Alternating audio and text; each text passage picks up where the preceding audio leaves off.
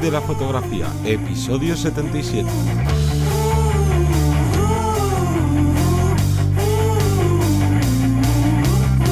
Bienvenido o bienvenida al podcast que te enseña a vivir de tu pasión, es decir, vivir de la fotografía, donde semana tras semana te enseñamos todo lo referente a poder vivir de la fotografía como negocio, como puede ser pues, los clientes, cuánto cobrar, cómo realizar un estudio de mercado, bueno, un sinfín de posibilidades y que ya sabéis, como semana tras semana estoy aquí con Johnny Gómez. Buenas. Y hoy vamos a hablar de un tema referente. Seguimos con los temas de cuarentena, seguimos creando contenido para vosotros y para vosotras que podáis aprovechar previamente a cuando ya nos dejen salir de casa, que podamos ponernos a trabajar, ponernos a, pues eso, a, ver hasta qué punto nos ha podido afectar este posible crisis. Vamos a salir reforzados y para ello hoy vamos a destacar una parte que es la parte del email o sobre todo la parte de contactos que muchas veces no le damos la importancia que tiene el cuidar a esos contactos que durante tanto tiempo hemos estado buscando. Parece que estamos buscando las, las 100 posibilidades de conseguir un cliente y una vez que lo tenemos ya nos olvidamos, le dejamos ahí o lo perdemos. Y hay que recordar que, los clientes, sobre todo el cliente fan, el cliente amigo, es el que mejor nos va a venir. Pero en este caso vamos a hablar un poco de cómo mantener esa cartera de trabajos usando la parte del email. Claro, y es que mmm, muchas veces nos obcecamos con buscar clientes y es mucho más fácil que un cliente que tú ya has tenido te vuelva a contratar, sea del estilo de fotografía que sea. Si ya ha confiado en ti y has hecho un buen resultado, es mucho más fácil hacer que te vuelva a contratar que buscar a alguien que no te conoce de nada y conseguir que se convierta en cliente. Entonces es muy, muy importante, como bien decías, mantener este contacto con los clientes y cuidarlos y mimarlos. Y hablando de, contactos y de clientes, fijaos, nosotros tenemos una, una, llamada a la acción desde nuestra página web vivirdelafotografía.es, donde eh, tenemos un, un, apartado para que tú, si nos dejas tu email, podamos mandarte pues toda la información de los nuevos podcasts, la información de todas las novedades que tengamos de una forma no invasiva, no agresiva y que, bueno, podéis estar informados para que veáis que nosotros aplicamos muchas veces todas estas técnicas, dependerá ¿no? de cada situación, pero en este caso lo aplicamos a nuestro, a nuestro día a día en vivirdelafotografía.es. Así que yo creo que vamos a empezar ya con el tema. Sí, y es que el tema es cómo contactar con los clientes durante eh, este confinamiento, esta cuarentena, porque claro, muchas veces eh, lo que yo creo que bueno, lo que yo creo, no, lo que estoy viendo con gente dentro del mundo de la fotografía y ojo, con gente de fuera, porque claro, al final de cuentas en este tiempo, casi con cualquier persona que hablas, eh, la gran preocupación es el trabajo, cuándo se va a vol volver a poder salir a trabajar. Y lo que más veo tanto en mi entorno de amistad como laboral como de fotografía es manos cruzadas y decir, bueno, mira, ahora no se puede hacer nada, no voy a hacer nada, eso sí, el día que me dejen salir a la calle, voy a ponerme a currar, voy a, a contactar con todo el mundo, voy a hacer esto, voy a hacer lo otro. Error. Error sí, porque, porque estamos dejando todo para el final, cuando podemos estar ahora adelantando y avanzando, ¿no? Y en este caso, el email es una de las herramientas que nos va a facilitar todo eso. Claro. Hablamos del email porque, bueno, cu cuenta, cuenta. No, no, que quería para terminar de apuntar lo de antes, no uh -huh. solo porque podamos adelantar trabajo ahora, que es fundamental, sino porque si tú no haces esta previa, a lo mejor tu cliente no puede estar esperando hacer esa previa y está ya buscando soluciones y está creando ese entorno que va a suceder después y cuando llegues tú lo mismo estás con la puerta cerrada diciendo no, no, yo ya tengo a alguien que me está haciendo las cosas. En este caso nosotros tenemos que llamar a esa puerta, como dice Johnny, y el email es la forma menos invasiva de poder llegar a la, gente. No vamos a usar eh, el teléfono, no vamos a usar el contacto directo, ¿no? Eh, como puede ser de forma personal. Y el email es una herramienta que sabemos que todo el mundo va a tirar de él, porque a día de hoy muchísima gente tiene su cuenta, ya sea de Gmail, de Hotmail, de lo que sea. Fijaos que siempre mantenemos como ciertas cuentas y que van durando muchísimos años y seguimos usando la misma. Entonces también es una forma de tener ese, esa conexión directamente con el cliente sin perderla en el tiempo como podría ser pues eh, a lo mejor una dirección física como puede ser un número de teléfono. Claro, aquí las distintas eh, formas que tenemos de contactar tienen sus pros y sus contras, pero mm. sin duda la mejor es el email y puede que tú estés en el caso que digas, pues mira, yo es que el email casi no lo uso y vale, muy bien, pero eso no quiere decir que los demás no lo usen. Sobre todo si tu tipo de cliente es alguien que te contrata no por, digamos, por gusto, sino por necesidad para su trabajo, obviamente va a trabajar con el email diariamente. Por tanto, escribir un email es una manera como bien has dicho, directa, pero no invasiva. Porque sí, al final muchas veces tiramos de, porque a lo mejor hay buen rollo con esa persona con la que estás trabajando, ah, toma mi teléfono y no sé qué.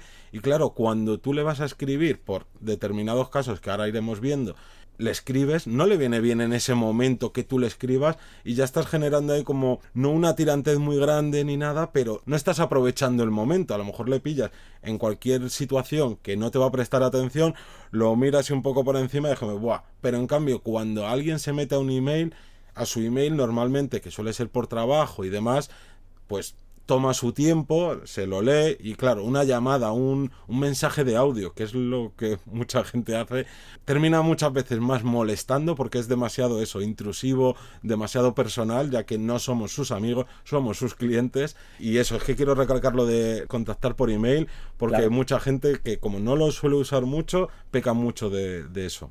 Claro, y además, si dijéramos, por ejemplo, la otra comparativa, ya vamos al siguiente punto, que sería eh, la parte de usar el teléfono, una llamada de teléfono, que puede ser algo demasiado personal, como dices tú, que pueda molestar al, sujeto, pero ya no solo eso, sino que nos va a tocar volver a repetir. ¿Cuántas veces, yo estoy seguro que a ti, Jonita, habrá pasado decir, oye, vale, pues dime el presupuesto de no sé qué, o cuánto me cobrarías por no sé qué, o no sé cuánto? Tú solo dices por teléfono y dices, es que sé que te lo voy a tener que mandar por email, porque me vas a decir, bueno, bueno, vale, pero luego mándamelo todo eso por escrito, para luego estudiarlo, para luego verlo. Entonces, te están haciendo perder el tiempo por dos, estás haciendo perder el tiempo del cliente por dos. Entonces, mucho, mucho más sencillo decir, vale, pues, eh, ok, ¿quieres la información? imaginaos, incluso hablando por teléfono, vale, pues te la voy a mandar por un email o previamente contactar con ellos por email. Mira, aquí tienes esta información por si te es eh, interesante. Y eh, como bien dices tú, cuando una vez que se sienten, lo van a leer, le van a dedicar su tiempo, cosa que por teléfono prácticamente lo que quieren es cosas mucho más rápidas. Lo vas a saber hacer, vas a poder estar ahí en ese momento, vas a poder tal más que la parte a lo mejor un poco más eh, de definición de la propia tarea. No, y si encima ese cliente al que vas a escribir hace, imagínate, hace un año que no trabajas con él o es un cliente con el que trabajaste puntualmente una vez, claro, olvídate de llamarle porque va a decir, pero tú quién eres, déjame en paz. En cambio, si le mandas un email, no va a sentir esa, ese rechazo inicial.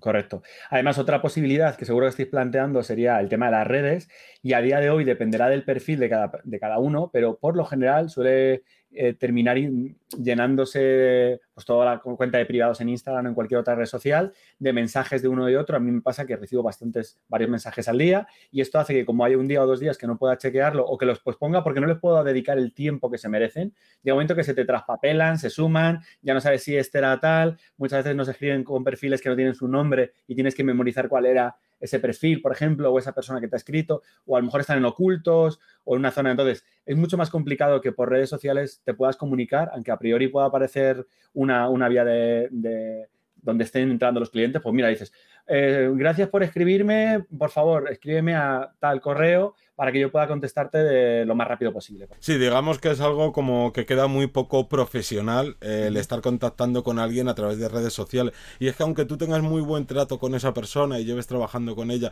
eh, durante tiempo y, haya ese feeling, sigue siendo un error contactar con, con ella a través de las redes sociales por lo mismo, porque lo mismo, ve tu mensaje, empieza a leerlo y de repente le llega un mensaje de un amigo suyo y dice, ay, voy a ver qué me dice este. Y ya a lo mejor has entrado en el olvido y no vuelve a revisar tu mensaje.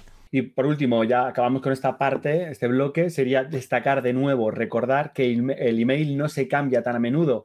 Redes sociales se puede cambiar, el teléfono inclusive se puede llegar a cambiar, pero el email, muchos de vosotros tendréis un email de Yahoo o de Hotmail de hace un montón de tiempo, que esto significa para que veáis la fuerza que puede tener esos mails una vez que los eh, guarde para poder volver a, pues eso, a contactar con el cliente, porque no es una cosa que se cambie de forma común. Y luego todo esto al final lo que estamos hablando es que tener una cartera de clientes, tener un listado de clientes, como lo quieras llamar, es muy potente. Tener todos esos emails. Y la cosa es que muchas veces aquí se, se, empareja esto de la lista de email a ciertos tipos de trabajos fotográficos y se piensa que no, no, yo es que el tipo de fotografía que hago no quiero sus email porque es que sé que no, que no sirve para nada pues mal, porque volvemos a lo de antes. Es mucho más fácil que alguien que ya te haya contratado una vez te vuelva a contratar y entonces, aunque tú hagas sesiones eh, en exteriores a gente que simplemente se hace una sesión una vez en su vida porque le apetece hacerse eso, unas fotos y salir bien y demás. Oye, ¿quién te dice que dentro de dos años o hace dos años que le hiciste ese trabajo, quién te dice que no quiere volver a hacerlo? O a lo mejor no quiere volver a hacerlo, no se lo ha planteado, pero le llega tu email bien explicadito, bien hecho, no un email malo y cutre y... Pues eso, no un email bien hecho y dice, oye, pues mira, no lo había pensado, pero venga, me apetece hacerme, hacerme otra sesión. Claro, es que si os, lo planteáis, somos vagos por naturaleza, aunque suene mal decirlo, porque generalmente un cliente que esté contento con tu resultado no va a buscar otra persona. ¿Para qué va a dedicar su tiempo en buscar otro fotógrafo que haga? A mí me ha pasado eh, varias veces de decir, oye, tú no harás este tipo de fotografía, oye, tú no harás el no sé qué, no sé cuánto. ¿Por qué? Porque saben que tú eh, trabajas un estilo fotográfico en el que ellos están muy cómodos y mm, como a lo mejor no conocen a más fotógrafos, no quieren dedicar tiempo a seguir buscando, tienen tu contacto, tú estás ahí para por email recordar que estás ahí cada X tiempo por ciertas situaciones que ahora explicaremos y esto mm, refuerza ese pensamiento y cuando ellos necesitan un fotógrafo o conozcan a alguien que necesitan un fotógrafo o una persona tal, te van a escribir aunque no sea tu especialidad, ¿vale? Incluso ahí ahí ya entrarás a valorar si te interesa o no te interesa. Pero tenemos un, contacto directo con un cliente que a priori puede ser que no pensáramos que no íbamos a, tener o que no, nos iba a dar más trabajo. No, y a mí me pasó, me acabo de acordar ahora, con un cliente que más o menos hacía mínimo dos trabajos al año en eventos y de repente pues dejó de contactar conmigo y yo pues sin más no pensaba de bueno o no hacen estos eventos o lo mismo han contratado a otra persona y tal y cosas de la vida me terminé encontrando a una persona de las que organizaba esto y fue de ay qué alegría que hemos perdido tu contacto porque la chica de administración se no pues se fue del trabajo entre otras no sé qué pasó que perdieron mi contacto y ahí fue como de joder qué tonto soy de no estar ¿no? Pendiente de estas cosas. Claro, los errores que, que, que sobre todo cometes al principio. Y ojo, muchas veces se siguen cometiendo errores. Y pues al final lo que estamos haciendo es recordar que, que no naces sabiendo de todo. Y a veces, aunque ya sepas cosas, a veces se te pueden olvidar perfectamente. Tienes que volver a tropezar. Muchas veces tenemos que volver a tropezar para darnos cuenta, para recordarlo. Vale, entonces estamos hablando en este caso, como hemos hablado un poco respecto a mail, pero claro, vamos a hablar de cómo cuidar a esos clientes eh, vía eh, email. Vamos a recordarles cada X tiempo, nosotros tenemos que valorar dependiendo de la situación, eh, que estamos ahí. No vamos a mandarles spam, no es decirles, oye, cada semana fotógrafo Mm, eh, deseo photography, está aquí para ti a la siguiente semana. Te deseo photography, está aquí para ti. No, no, no, ni mucho menos. Vamos a crear, veremos que podemos llegar a ello con un contenido o no. Podemos de vez en cuando, eh, pues eso, contar la situación en la que estamos actualmente. Podemos ser súper directos y decir, mira, actualmente está pasando esto, tal, no sé qué. Gracias por haber eh, realizado el trabajo con vosotros durante este último año, tal. Contarle lo que vosotros consideréis que va a dar un valor y que va a demostrar que esa persona se va a recordar, va, va a recordar, pero sin llegar a ser spam ni tampoco eh, pues, publicidad o promoción o porque al final la gente lo que va a hacer es pasarlo en cuanto no le interese lo va a quitar. Claro.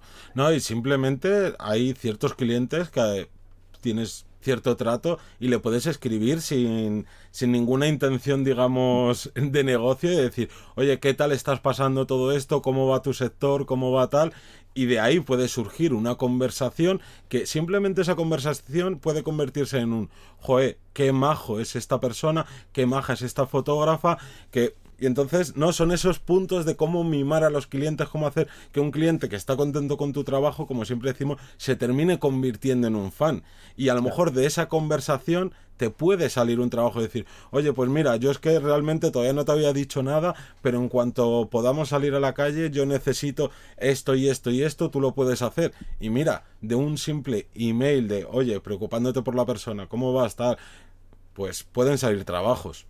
Claro, pero pensar también que en este caso sería para situaciones donde yo tengo unos clientes concretos, pueden ser clientes con los que he estado trabajando durante todo un año, clientes donde, eh, con los que he trabajado a lo mejor un solo día, pero varias veces me han tenido otros clientes. Como digo, esto ya es valorar el propio cliente para, entrar en ello, ¿vale? Y en este caso también em, preocuparse de, de ellos, pero sin hacer un cortapega de nada me vale hacer un cortapega de hola, Pepito, estoy encantado de haber hecho el trabajo contigo, venga, hasta luego, ya está. Porque es que se nota la legua. Primero los que no tienen ni nombre, otros los que se han rellenado con un nombre. Se nota cuando, cuando es un cortapega porque lo ideal es meter alguna característica o, algún detalle de esa sesión que hicisteis o de ese trabajo, algo que la otra persona pueda leer y pueda leer entre líneas y decir, ostras, eh, se ha preocupado por mí, se ha tirado 15 minutos para escribirme un mail o 10 minutos o los que sean. Esto es bastante importante porque pensar una cosa, os habrán escrito muchísimas veces a través de Instagram pidiendo una sesión de intercambio, un no sé qué, y eh, no es lo mismo cuando alguien te escribe y se nota que es personal, de oye, mira,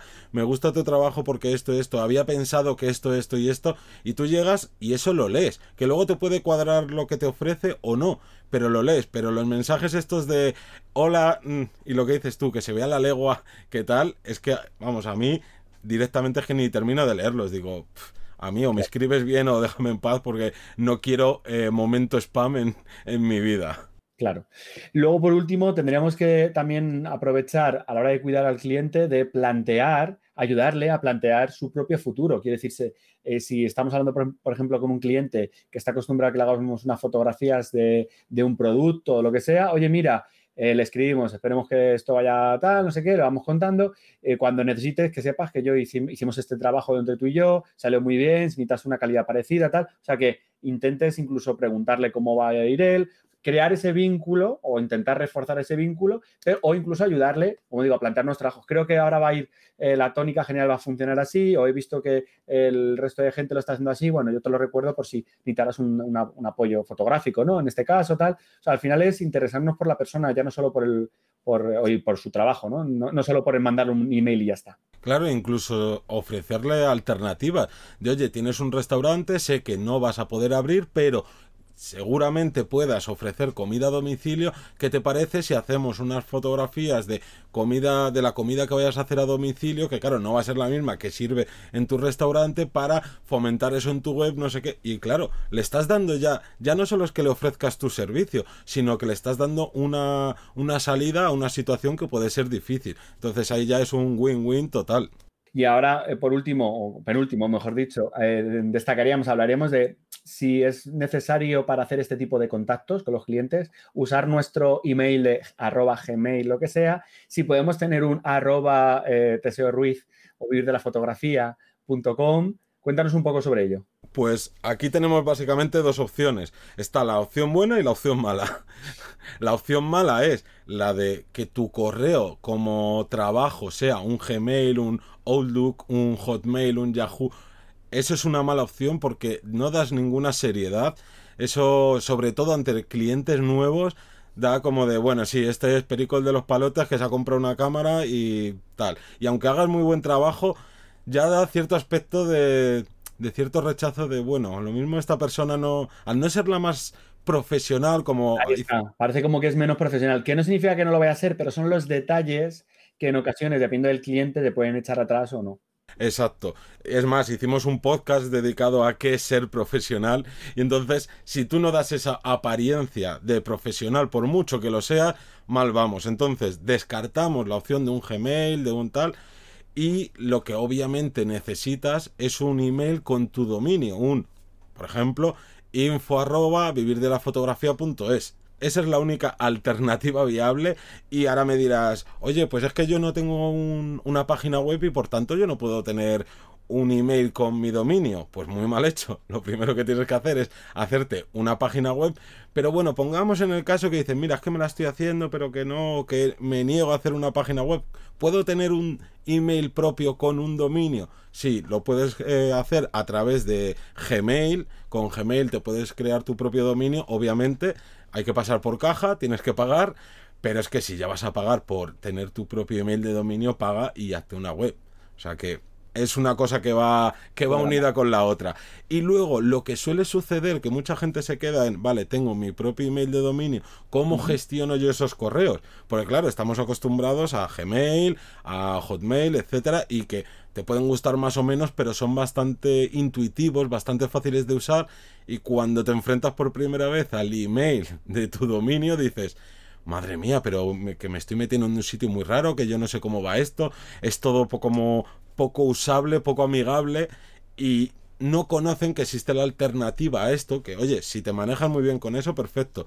O si prefieres eh, gestionar tu email con con software libre como es el de eh, Mozilla Thunderbird, también perfecto. Pero si tú estás habituado a utilizar Hotmail o Gmail, lo que tienes que hacer es te creas un email nuevo o reutilizas el que ya tengas tu propio y lo que haces es como redireccionar todos los emails que lleguen a ese email que sea info arroba de la fotografía.es para que tú puedas tanto leerlos como contestarlos desde tu Gmail. Nosotros, por ejemplo, utilizamos Gmail para nuestro dominio, o sea, nuestro email de dominio, porque eh, personalmente utilizamos Gmail, nos parece la mejor plataforma, la que mejor conocemos y la que sin duda tiene más ventajas. Y utilizamos esta, al final de cuentas, como gestor de correos. No tenemos que estar obligados a esas cuentas que nos dan los hosting o esas soluciones que dan los hosting, que la verdad es que son bastante, bastante horribles. Sí. Bueno, pues ya veis las alternativas que tenemos a la hora de cuidar a los clientes, de mantenerlos vía email, que creo que es muy interesante. Estoy seguro que más de uno, más de una dirá, oye, pues pero yo quiero saber si me estáis hablando de clientes, pero es que no tengo, no tengo esos emails de esos clientes, no tengo, no se, no se me ocurre la forma de conseguirlos.